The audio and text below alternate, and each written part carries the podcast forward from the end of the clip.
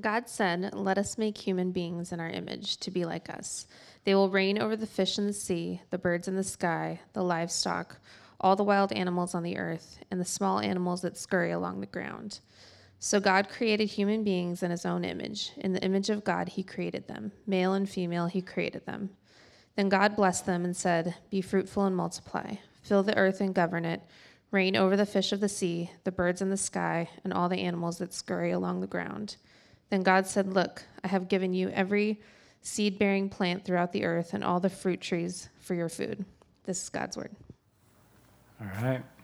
And uh, I'll simply add to that may the words of my mouth and the meditation of our hearts be pleasing to you, Lord, our rock and our Redeemer.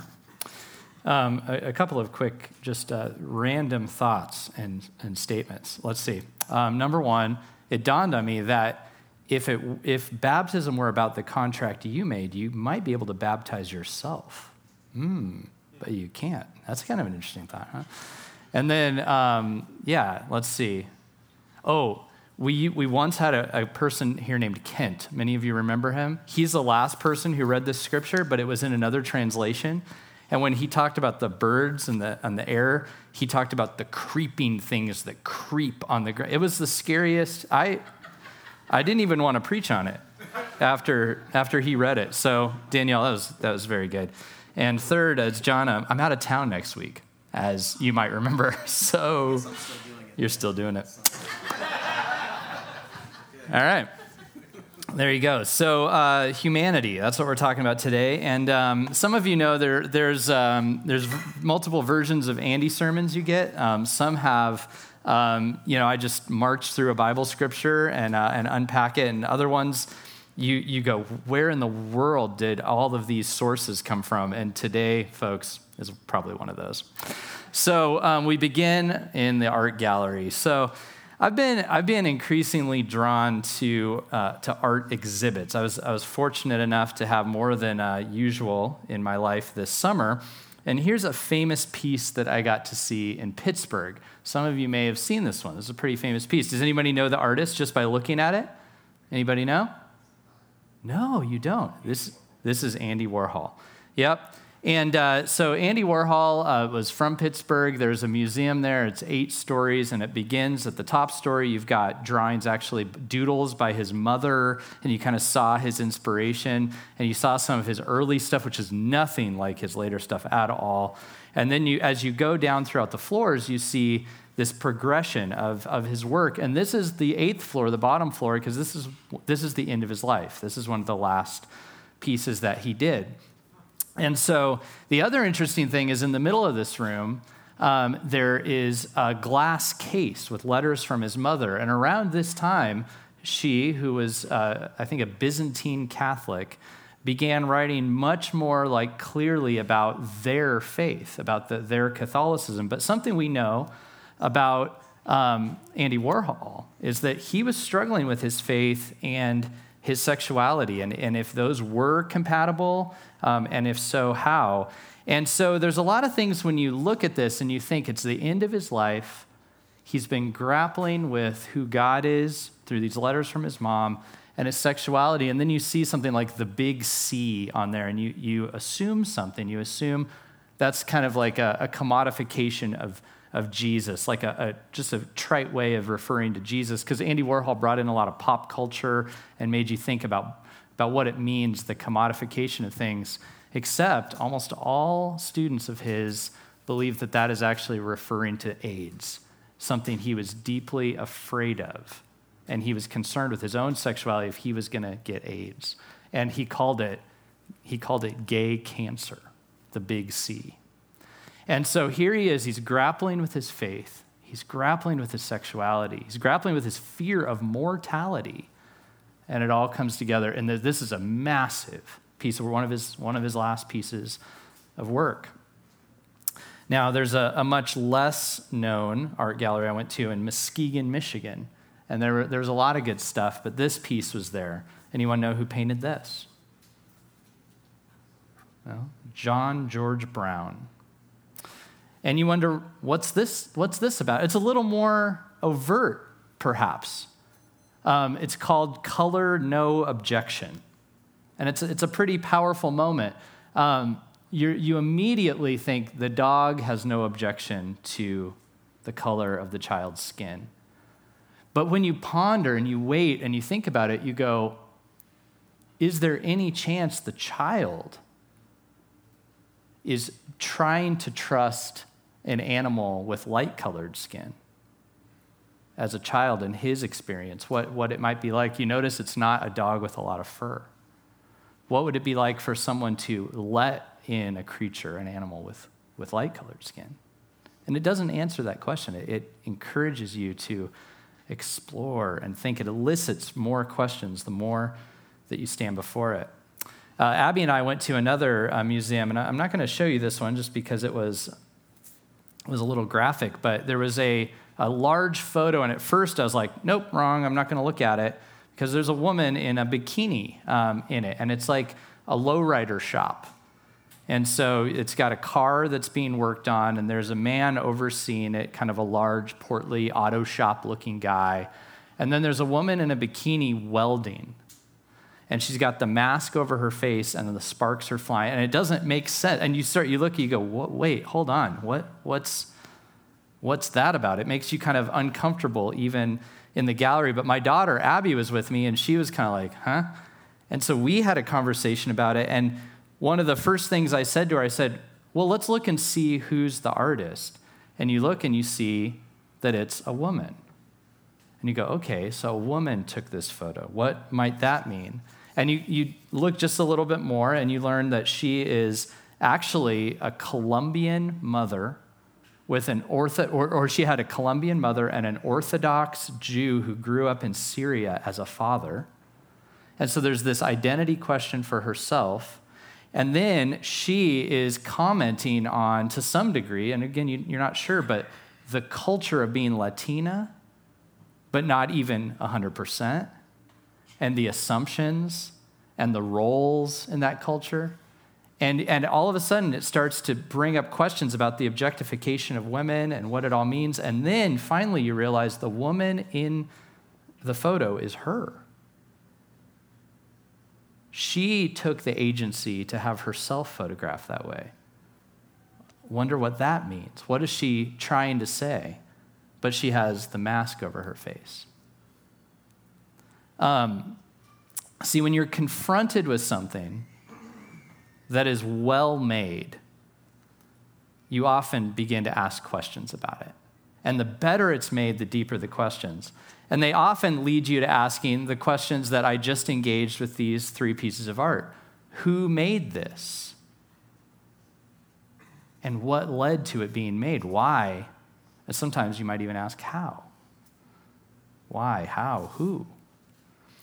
Now, all these pieces of art had human subjects. They spoke about what it means to be human. The first reflected on Jesus, a human that Christians believe to be the Son of God, who we, other humans, often trivialize and commodify, but are drawn to, who we struggle with and try to discern is there, is there a continuity between our desires and the desires of Jesus? What does it mean to be a betrayer of Jesus? It was Judas, or it was Thomas, I'm sorry, a denier of Jesus. It was Thomas in that picture or in that artwork by Andy Warhol? What, is it, what does it mean to be confronted with our mortality? What is it? Is there redemption if maybe we've chosen wrong?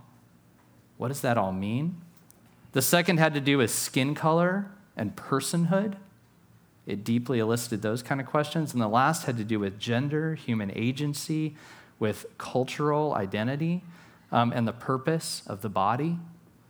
Is the body to do work, to be seen and acknowledged for its sexuality, to create, to be to own, to rule? It, it brings out all those kind of questions.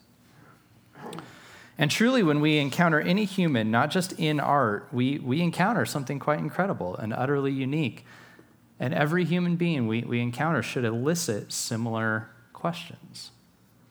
Um, the trouble we run into in our current time is we aren't sure if those questions are even valid questions.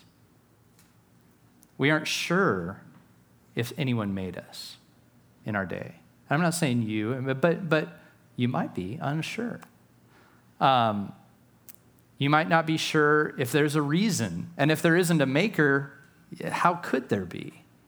How could there be a, a purpose, something, a story that's being told, something that is to be understood? Um, and if there's no purpose, what do we do when we're struggling and we can't muster up enough like purpose and gumption within ourselves, right? Well, this series is on what Christians believe, and we're looking at several key premises. And simply, Christians believe that, that God created humanity, um, that there's a who and therefore a why behind every human we encounter. That's, that's the premise. So, this evening, we'll explore the who, the why, and, and a little bit of what difference it makes. But um, before I, I, get too far into the who, I want to say that this is a necessary thing to say. By the way, Christians, um, it's complicated, but the Christian believes that the Christian view is not only the Christian view, but it's the view that stands over the entire world. That sounds very, very bold, but it must be said. Because if not, even the Christian can choose if it doesn't stand over the whole world, if it's just a little rule for our community, then, then you can dehumanize someone. You can say, you know, that those people who don't worship God or don't do X, Y, and Z, they're subhuman. This applies as far as Jesus applied it, which was to all people, not even just all, like, he didn't just say, you know, all people generally. He got down to like all subgroups of people, all the way down to your enemies the people within the group that actively oppose you, can't stand you, and disagree with you entirely, he says you're to love them. The creation text that Danielle read to us said that God said this He said, Let us make human beings in our image. And then it goes on to say, So God created human beings in his own image. In the image of God, he created them, male and female, he created them. And this is of massive um, importance. This statement sits behind the majority of the world's major religions, the Abrahamic religions, which is Christianity and both Judaism and, and Islam. It not only says that God was the creator, but that people bear God's image. So, what does it mean to be made in the image of an all powerful, transcendent spirit? Does it mean we look like God? That he has you know, arms and legs and opposable thumbs? There, there are a few views out there, and they all go further than that meaning. They all go way further than that. Um, one view focuses on this the substantive similarity that God is a conscious, rational being capable of moral discernment.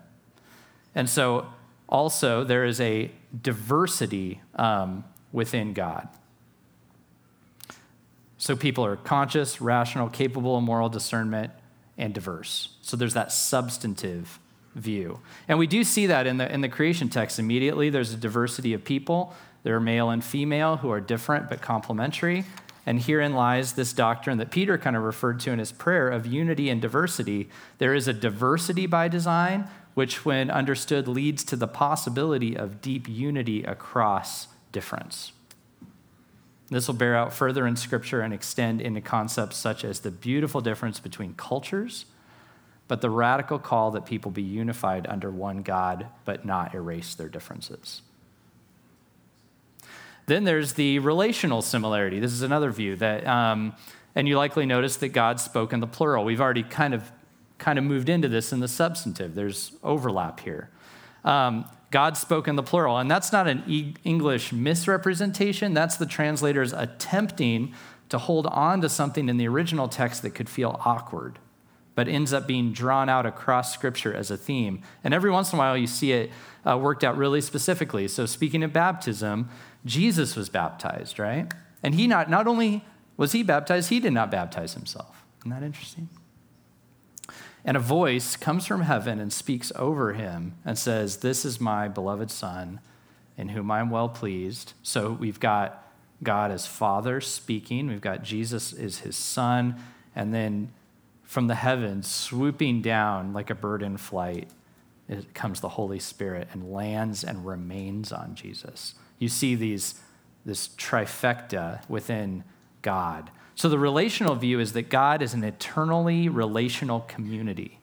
So humans are made relational and communal in God's image. And then there's a more functional view of God, which sees God as the ultimate maker, creator, ideator, king, priest, and he's commissioning people to build upon the foundations that he has laid in this world, to, to be like his co regents, his representatives out in the world. And he, he's sending them out to, to do the functions that he's done, to create more, to build, to complete, to finish. And, um, and I think, personally, I'm, inclined to see all of that going on within the idea of the image of God.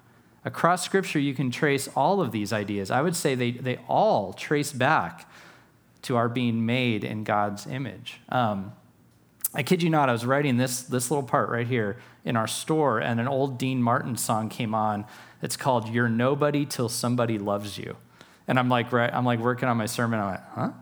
Like, maybe I should read the lyrics to that one. And um, first of all, how depressing if you don't feel like anybody loves you and you hear that song, right? Like, okay, thanks a lot. Um, but, but at the core, that song is talking about like when somebody sees you, when somebody knows you, when somebody can, can comprehend you, like, what does that mean for who you are? And, and, and in a love relationship, you do feel this way. You feel something through this other person. And what does this mean? Um, why, why bring this up in relationship to God? Because it, maybe Dean Martin's onto something. It ultimately means that if God created humanity in his image, it means that he loves us as he loves himself. Wouldn't that be where the commandment would come from? To love one another as you love yourself. So it means this it means that someone who is loved loves you. You're somebody. You are somebody. Your enemy is somebody. Uh, the social media troll is somebody. Um, as Dr. Seuss once said, right? A person is a person, no matter how small. The, the newly conceived person is somebody. They have been created. Our neighbors who live on the streets, addicts, criminals, are somebody. They were created. The disabled, the elderly, the rich and the famous that get it all, they're somebody. They are, they are human beings. They bear the image of God. They can be known, seen. How do we know? Because God made them. In the image of God, He created them. God loves those who He has created. He loves us because God is love. And God has always loved one another eternally, uh, and He made us in His image. So we all, in that definition, are, are somebody. We matter. So when we stand before a person, any person, we ought to con- consider ourselves like before a piece of creative genius. We, we ought to ask the question who made her? And then we can begin to wonder what do they do? What does it mean? Who are they? Again, interestingly, when writing this, um, I was at, at my store, and there's a, there's a dude who uh, walks into the store and gives speeches. Um, usually about 30, 15 to 30 minute long ones. And uh, I have a go to strategy of being very busy on my computer um, sometimes. And I'm writing this about encountering people, and I was like, oh, God, you know.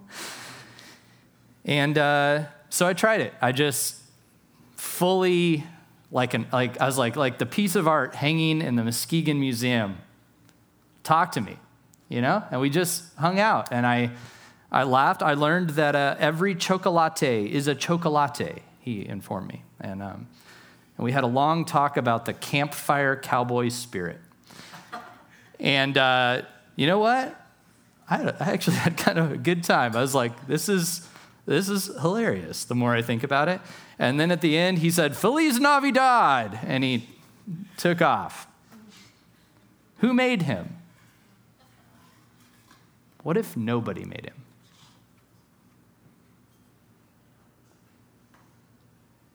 Hmm. It's kind of dark to say, huh?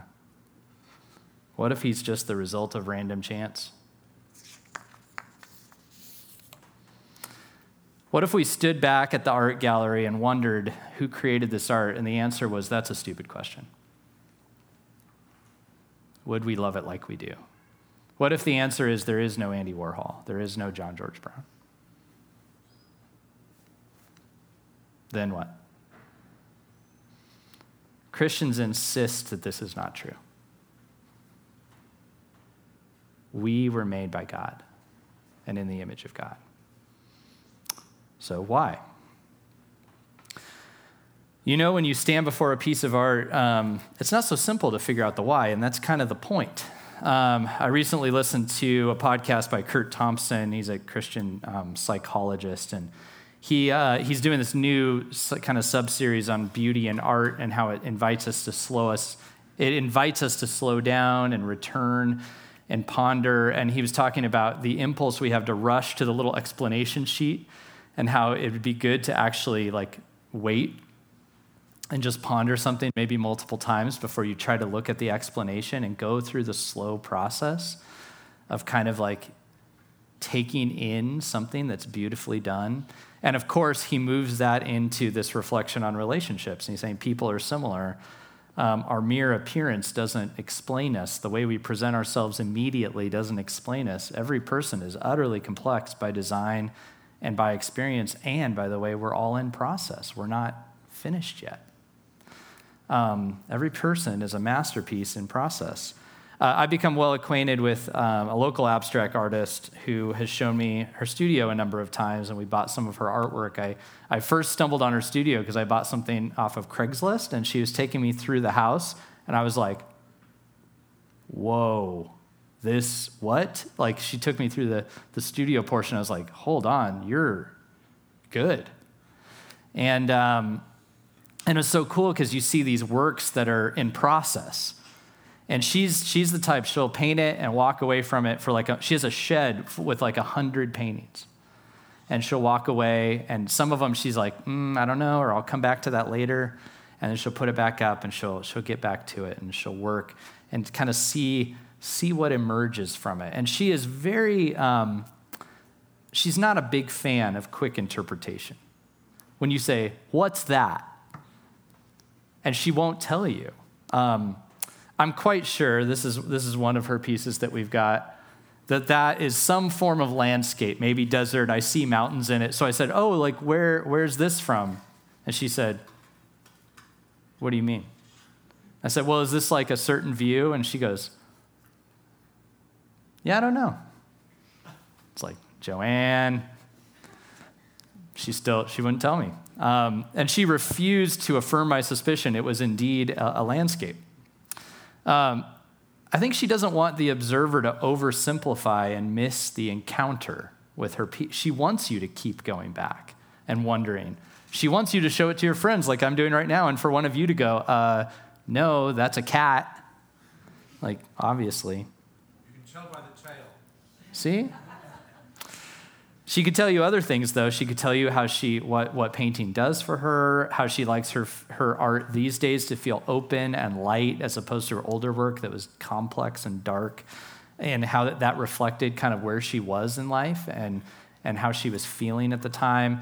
There are details that she reveals, and there's others she invites you to linger and ponder and discover yourself. And I think we have a similar dynamic in this creation text. It, it gets right at some of the purposes God has but it's not exhaustive. You can't, you can't just look at a person and go, ah, made to rule. That's that, you know? Um, there's always more. So, so even as I go through some of this stuff, this, some of these purposes, this is like this is like her telling me this is art. She's like, no, it's art, Andy. That's all I'm going to say. Like, you got to ponder it more. You got to. So we need to know people more. But here are a few things that arise even just from this short text that we read tonight. We were made to reign and govern, to be fruitful and multiply, and to steward and be sustained by the, by the earth. That's just this short little text.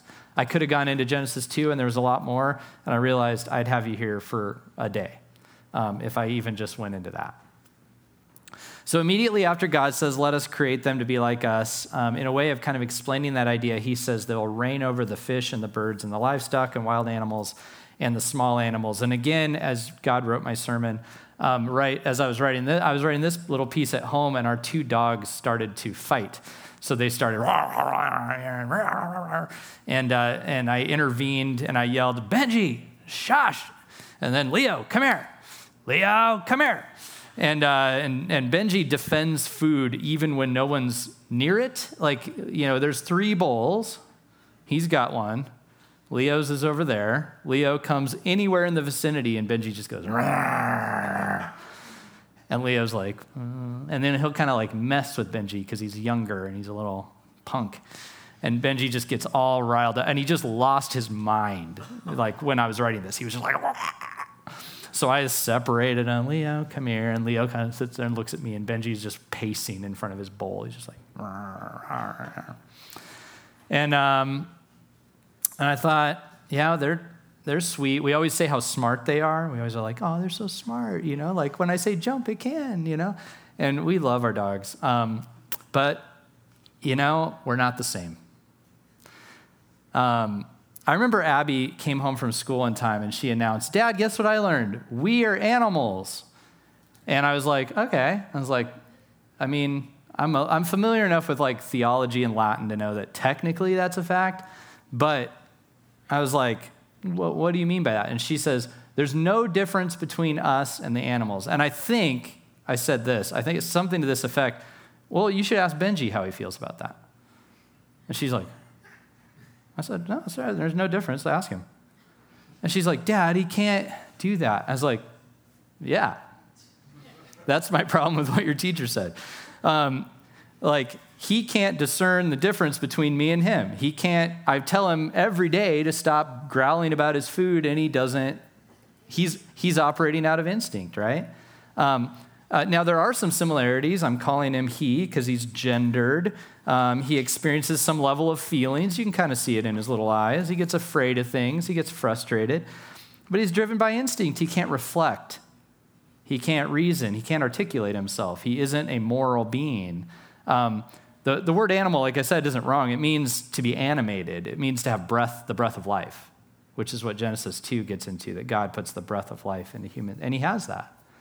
Um, that's what it means to be an animal. That's why the, the if you go read some you know, philosopher, they'll call us animals, and they're just showing that they're smarter because they want to offend people that don't know that and all that stuff. So this is why doing a little uh, word study, a little etymology matters. Like um, you should know what an animal is, but but there's a difference between the creatures God's talking about and the ones who are called to reign over them. And and to reign, what does it mean to reign as defined by being made in the image of God?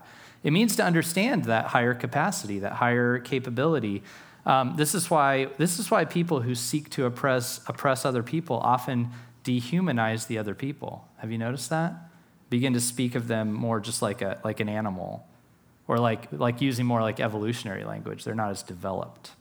And that is evil. It's denying the image, it's, de- it's denying the, dis- the distinction. The people are all called to reign. They're co regents. They're called to reign at the same level. They're given that same level of authority. In Genesis 2, this is worked out more. Humans are given roles of almost like the scientists. So, so they name the animals. Now, how does that work? Is that what we did at home? I told you our dog, two of our dogs' names, Benji and Leo. I left out Chandler. Michaela would be very offended because um, he was just off doing something else. Um, it, that's not what it means. Um, to name the animals was to observe what was distinct about them, to take measurements of them, to assess them, and to categorize them. That's the work of science. Um, see, God made them. God made them. We observe them, categorize them. We can come to some of the understanding. And in fact, God left that undone. He's given us that kind of work to do. And that's what science is. Science can't say, it wasn't really meant to say um, why it's meant to understand and assess and reflect and to say, what is this when I measure it, when I look at it closely? What is it? How does it work? That's what we are called to do, actually. Science is an incredible endeavor to image bearing people. We can discern, comprehend, teach, even oversee with wisdom. Um, ultimately, the, this idea even manifests itself, it goes further and further, this idea of reigning to, um, into governing one another. And that word is in, in our scripture too, to govern um, where, and it begins in families, it moves to cities, and moves to the world, that we're, we have such capability that we can actually reason with each other, assess things, make good laws to keep one another safe. We are capable of this. And we can change. We actually can change. Um, then it says to be fruitful and multiply. Of course, this, this definitely means to have children. Um, and I need to say here this is a general and a shared call um, not every couple must or will be able to have children. We, we know this. But it does mean that as a human community, this is a call we share. We support one another, we walk with one another in that. Um, but I'm intrigued um, by Jesus uh, as he, when he was here on earth, and whenever he talked about being fruitful, he, he's drawing from this. He's drawing from this wording when he uses the word fruitful, and he doesn't just talk about having children. He talks about way more. Um, he talks about the, the fruit of our lives. And this is referring back to this call to rule over, to be fruitful. Um, every time he talks about fruitfulness, it's always in regard to what we produce. You know, he said a good tree does what? Bears good fruit. Um, when a tree, like a, when a plant is tapped into good soil, the harvest it produces is good and evidences the goodness of that soil.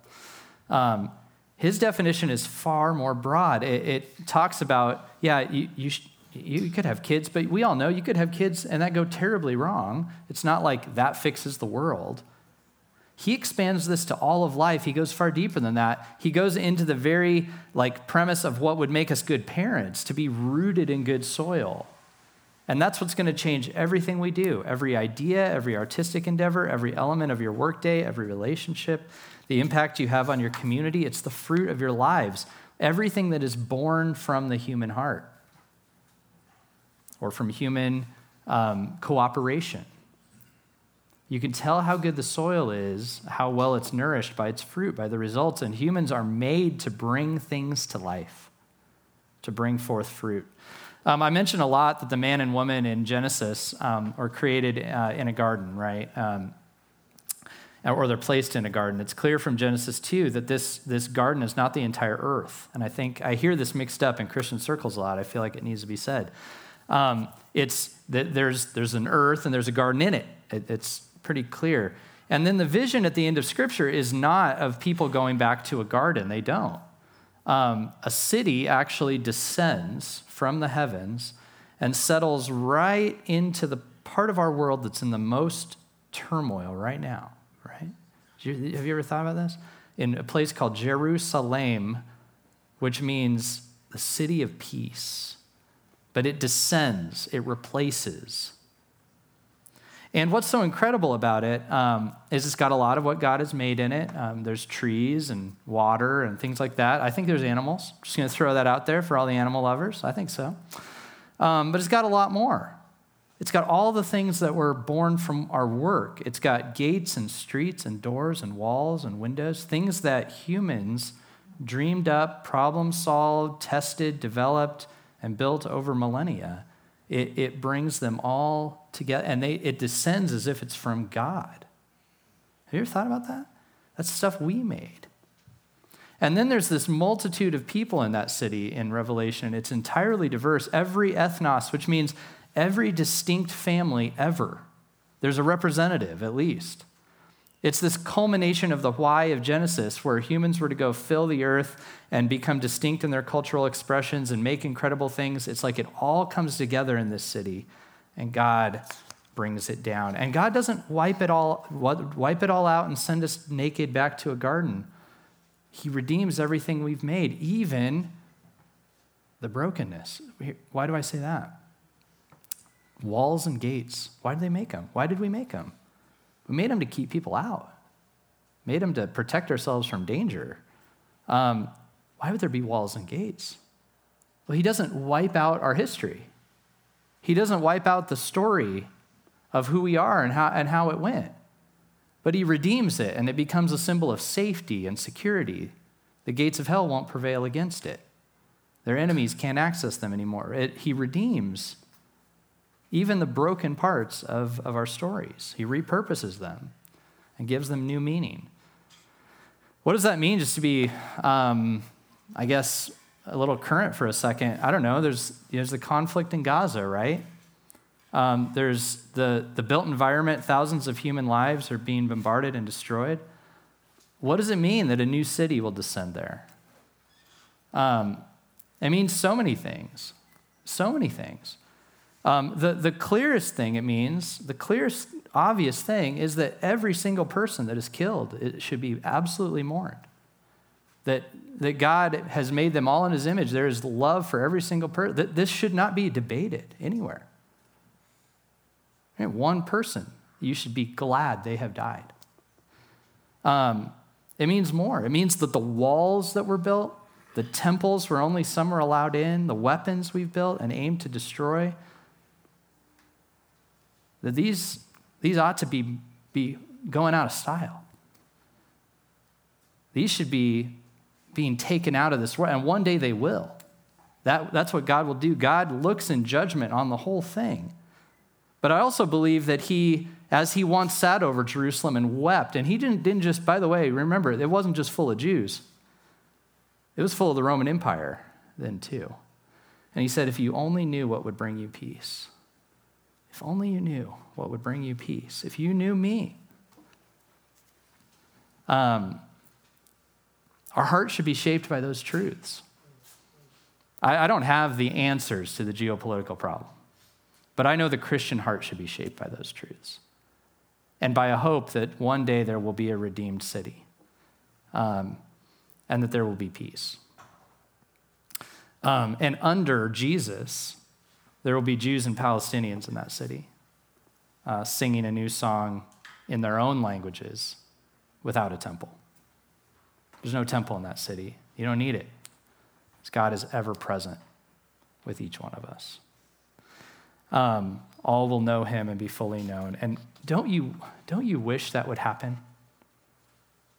Don't you wish it would? That probably means it's true. Sounds right. Humans were made to live in anticipation of that day, to raise up more children to await that day, to work and create and write and paint and govern as if that day were, were here already, to begin bearing the fruit of a coming kingdom, to be a taste of a coming kingdom, that people can say, Is that what it would be like? Because then I want it. And in so doing, we should give a taste of a reality that people need to hold hope for reconciliation between their deep differences. And finally, people are to steward and be sustained. God gives them every seed bearing plant and tree uh, for their food.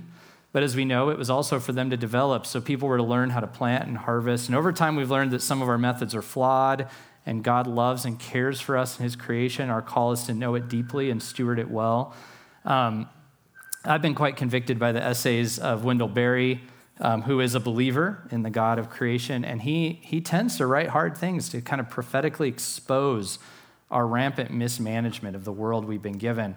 Um, I read an article recently, it was from 2018, called The Right Kind of Farming, um, and it's in the New York Times. And so you think about like, people don't want to hear from Christians. Well, um, sometimes they do. And guess what? In here, he pointed, he's, when asked what's the solution, he said, we need to enact um, this kind of morality. He said, look at Psalm 15 and Jesus' teaching on loving your neighbor. That's what he said in the New York Times. That's pretty amazing. And he said, without like eternal principles like this, we'll never, we'll never solve the problem. Our political left and right will forever create new monsters. That's good. But he didn't just criticize. Uh, Wendell Berry sought to learn and teach uh, others how to do it well. He has a farm that he inherited that sustains his family um, where he takes the contours of the earth and the type of soil seriously. And now people come to his farm to learn and to be taught. And, and guess what he teaches? He teaches how to farm, but he teaches eternal principles. Um, and he reflects um, on our use of technology and how it can help or hinder. He's not an utter critic. He's saying, what would it look like to live out the way we ought to live and give a taste? Uh, one of my best evangelistic opportunities in the last few years came from the Green Space project we did out front. And I, I've told some of you about this, but I got to share with them our, our motivation. I talked about John Muir in the um, Ken Burns uh, National Parks documentary and how the song This Is My Father's World would always play behind him. And then I just explained the song and said, We believe that every bit of creation is a gift. And so it's our responsibility, even in small ways, to like steward it well and kind of imagine what it could be like when the world is made a better place. Um, and uh, the, it, it, was very well received. In fact, one of the uh, one of the participants who, if you just guessed based on their organization, you would not have guessed they would like it. Private messaged me and said, "I was really struck by the motivation you guys have found for this project." Yeah, huh? But sadly, both Wendell Berry and John Muir were nearly run out of the church for being anti progress.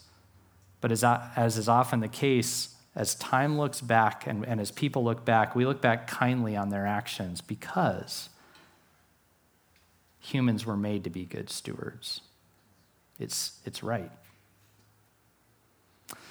My final question for the evening was, you know, what does it mean for our purpose? And I almost feel like we can already imagine that. Like I've, I've cast a whole lot of, of like concepts out there that I, I hope you can imagine what might this mean for our purpose.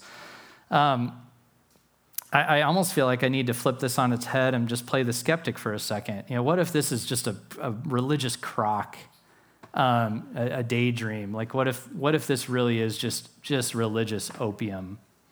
I'm just trying to inject into you all, make you feel better. Um, what would that mean for our purpose, right? What if Wendell Berry is wrong and actually just autonomous people seeking their own fulfillment is the best way to move forward? Look, um, honest philosophers already know that if that's the case, if there is no creator, nothing matters. Um, the prolific atheist Woody Allen. Um, somebody asked me recently, who have you quoted the most in the last 10 years? And I, I think it's Woody Allen, which is um, at church. And I, so this was a group of pastors, and they were all like, Keller, Piper, you know. I said, Woody Allen. And they were like, I was like, no, I'm serious. I, he says, he says good stuff. It's dark, but true.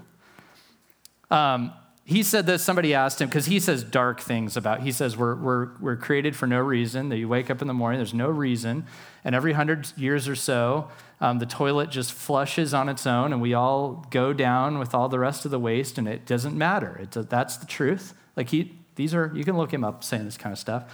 And then somebody asked him so how do you how do you find your motivation to create movie after movie and do all this work? And he says well yeah you can't live that way so you just lie to yourself act like the fairies are real uh, get it done, and then move on.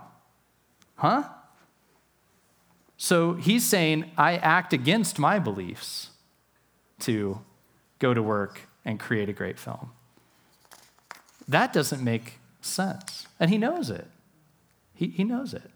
And, and there's even points where he said, I wish I could believe. I wish I could.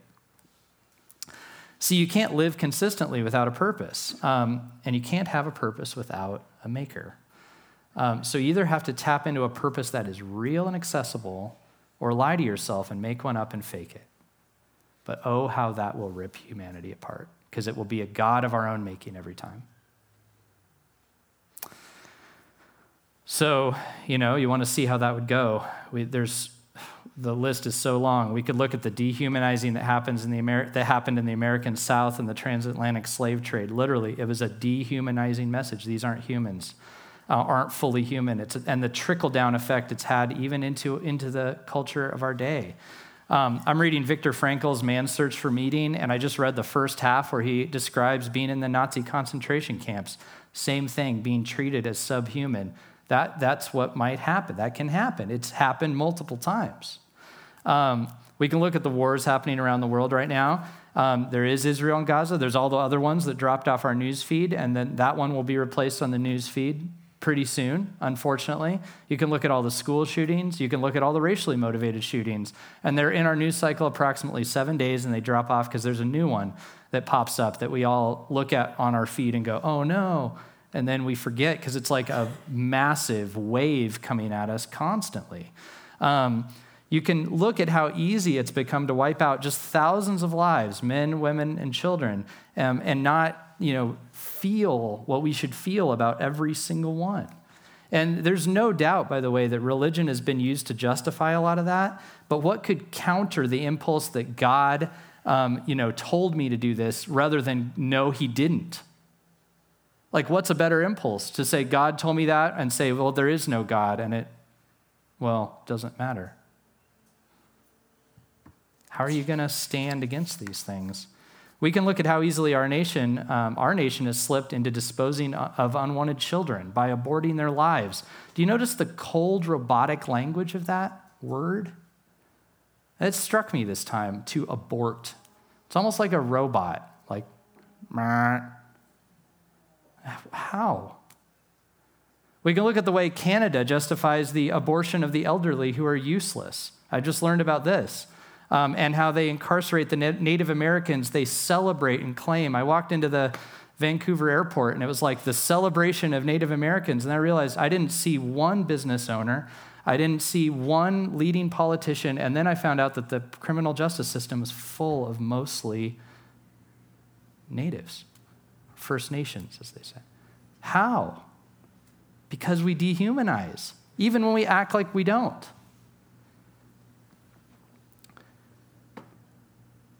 I think, I think we have to look at what happens if we don't have purpose. And then you imagine the flip side of all that and you go, the flip side is we live consistent moral lives where we treat people, people with dignity, where we listen longer than we feel like listening, where we, where we say, Who are you? Who made you? Right? And, all, and, and then everything you do would just be infused with that truth. And then, if you believe there's a creator, you have the amazing and incredible opportunity to see that not only did this creator create and animate and commission and love humans, but chose to become one. Um, not only to become one, just to kind of go, how does this feel? It's like test driving a car, you know, like, hey, wow. Teslas. Cool, you know? Um, Jesus didn't just do that. He, he actually came and embodied one who was oppressed and afflicted um, by the empire. He, he was dehumanized. He was. He was. You don't, you don't strip someone naked and suffocate them on a cross when you think they're equal to you. He's been there. And he rose from the dead um, to, to show us a preview of the, of the eternal life that stands before us, of the city of peace. He, why did he? He didn't just raise from the dead and, and leave. He walked around, he, he ate, he spent time with his disciples. He was giving them evidence of what it's going to be like when there's hope. He bore a physical body that could be encountered and listened to and seen and touched. That's the way the Apostle John describes it at the beginning of his gospel. We saw him, we heard him, we touched him. Who we can go beyond just knowing about because he, when he left his disciples, when he, when he raised, um, ascended from this plane of existence, uh, he said, I'm, I'm not leaving you.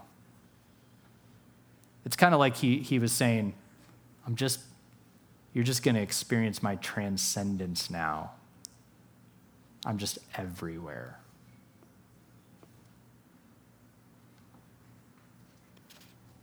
We got to see him in action and how important we are to him.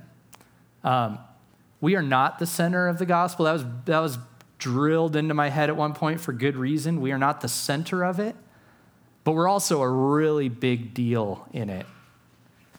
Like, he did indeed become a human, he did indeed die in the place of humanity.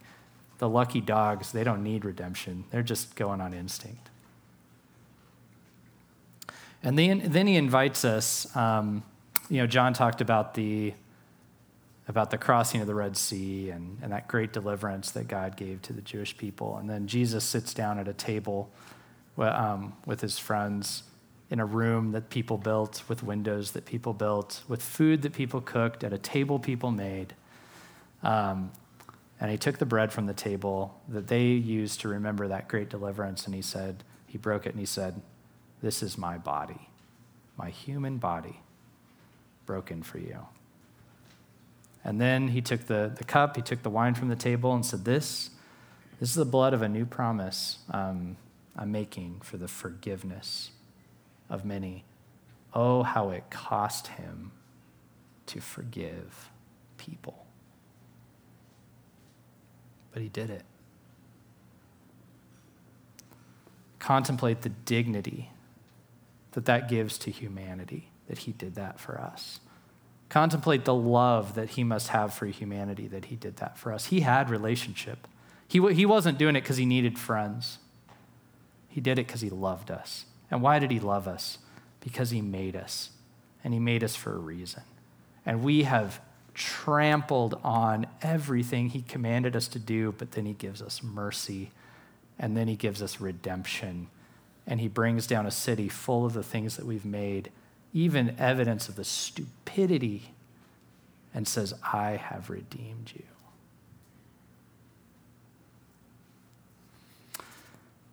I'm going to pray here in just a moment. We're going to do a few things together.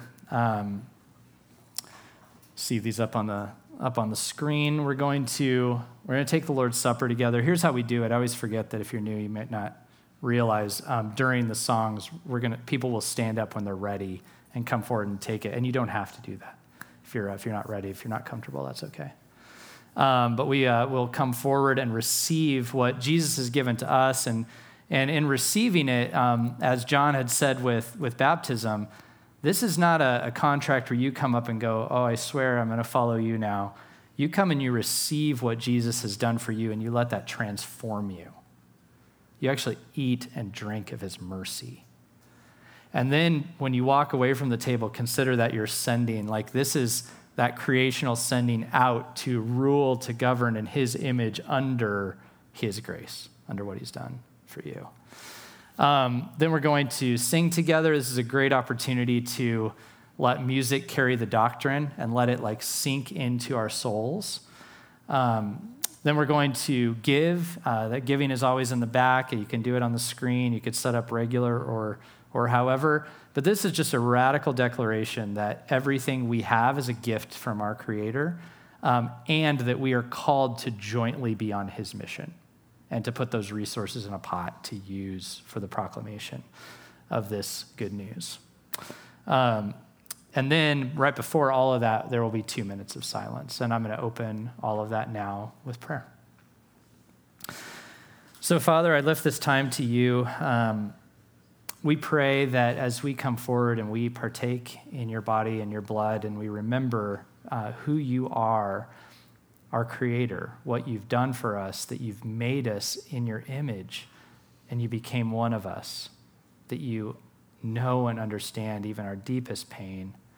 Um, may we remember that as we encounter you, Jesus, that you are encountering us, you're looking at us, you love us, you see us, you see our potential, you see our hearts, you see our struggles, you see everything that we bring to the table, and you look upon us with with love.